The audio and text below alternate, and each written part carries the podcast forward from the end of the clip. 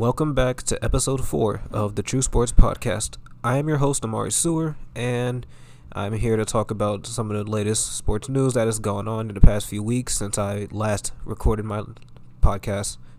So, we are now a week away from the NFL draft, and the NBA season is also coming to a close in about a month. So, there is a lot going on, and I'm going to stick to the football side for this episode because there's some things I kind of want to talk about. So, to get it started, um, this week the NFL teams all agreed to pass the new rule that will expand the jersey limits on specific positions. The only ones that have stayed the same so far are quarterbacks and kickers and punters, so they're still 1 through 19. But looking at the other positions, defensive backs, can now choose from 1 to 49. Running backs, fullbacks, tight ends, halfbacks, and wide receivers now have the choices from between 1 and 49 and then 80 through 89. Offensive linemen can now choose from between 50 to 79. Defensive linemen can now choose between 50 to 79, along with 90 through 99.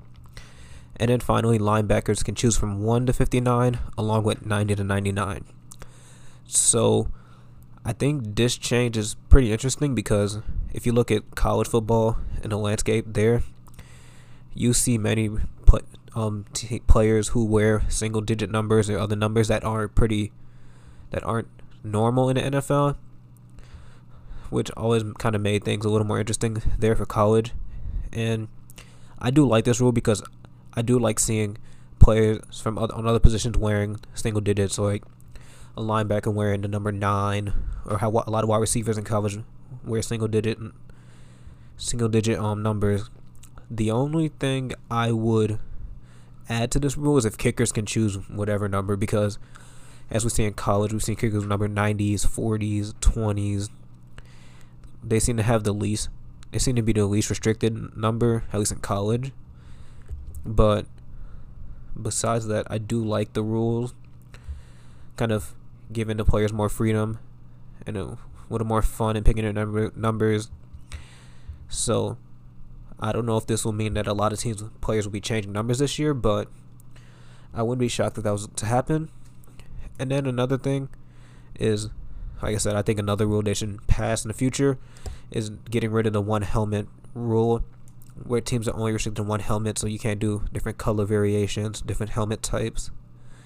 Which I kind of get why they have that rule, but I think that that would make the league a little more fun, give teams more creative opportunities now with this new rule kind of freeing up some of the more restrictive rules that something like college football doesn't have. As you see there with many teams having multiple jerseys variations multiple helmet colors helmet types. And i think it'll create a more fun league in a sense. And then now on to some quarterback news um, longtime quarterback Alex Smith officially retired this week. Then the former number one overall pick in 2005 played 16 years in the NFL with mostly the 49ers and the Chiefs, and then the last couple years with the Washington football team before what was final years with the Washington football team.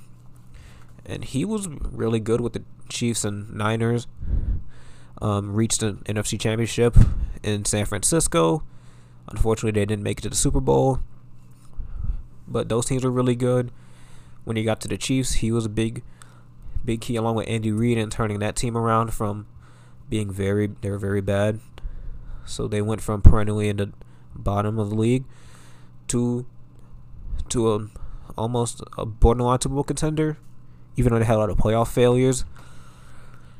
They were definitely fun teams to watch.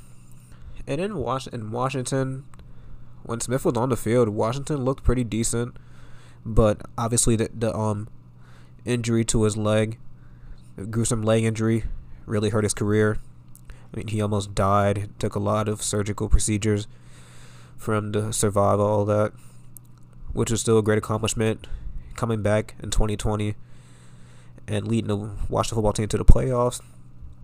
And unfortunately, he wasn't able to win a playoff game or didn't even get to play in the playoffs due to injury. But it's still great that he was able to make it back on the field and play as a quarterback for one more season, as he wanted to do. But to be, but his time was definitely up.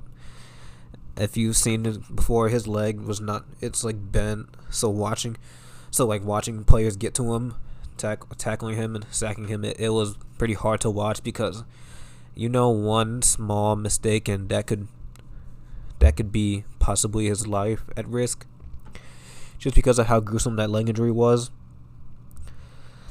but I am but I'm happy for him he he had a long career accomplished many things um and then and then getting over or coming back from such a gruesome injury that ended that ended careers of previous players such as Joe Theismann. Um, I'm glad to see him kind of have one more great season when comeback player of the year. So, for that, um, enjoy your retirement, Alex Smith, and we'll see how Washington does next year with Ryan Fitzpatrick. And I think the final thing I want to talk about is just maybe some draft thing or draft moves to look at as we are officially about a week away from the draft eight days to be exact. So, the biggest question mark right now is probably the San Francisco 49ers.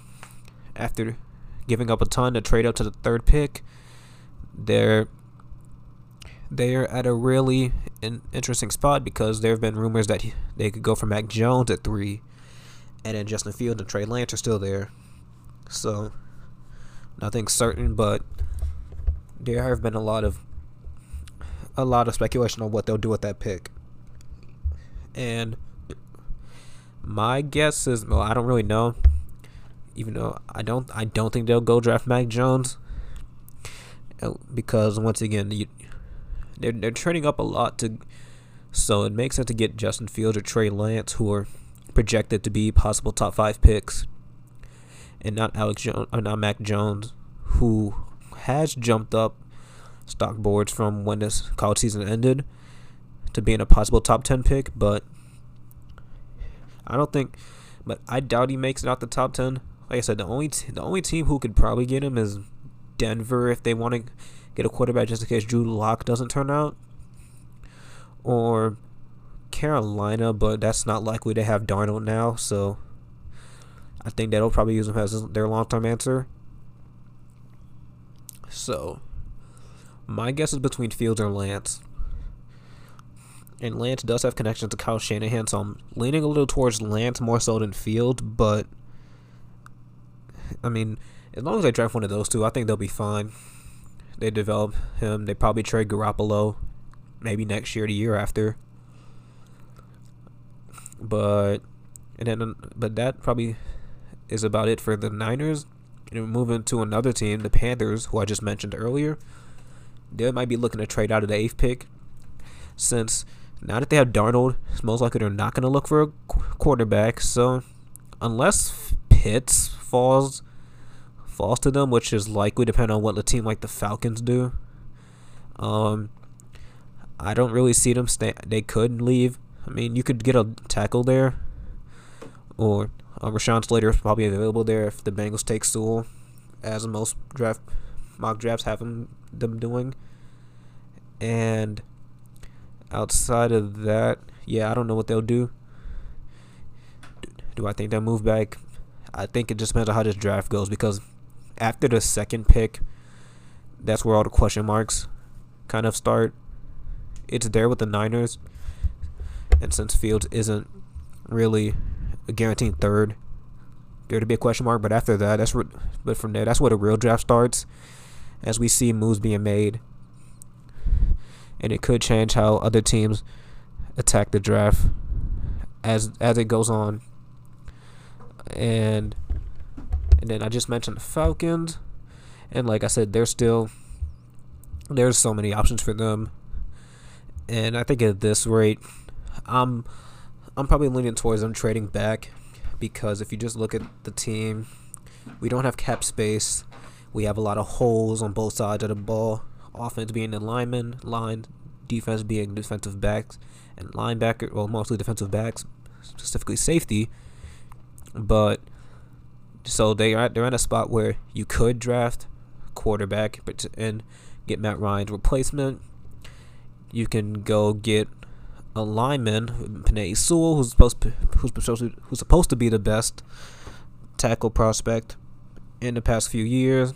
I don't know how true that is, but and then or and then you've got Kyle Pitts, and you got trading back, getting futures, and building through the draft in the next couple years as we won't be in great salary position to grab players in free agency.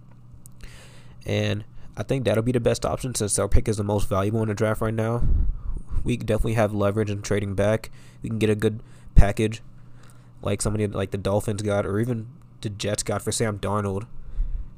So, yeah, there's a lot of uncertainty here, but I am kind of excited to see how everything unfolds and how people react to these draft picks as they're being named off on Thursday.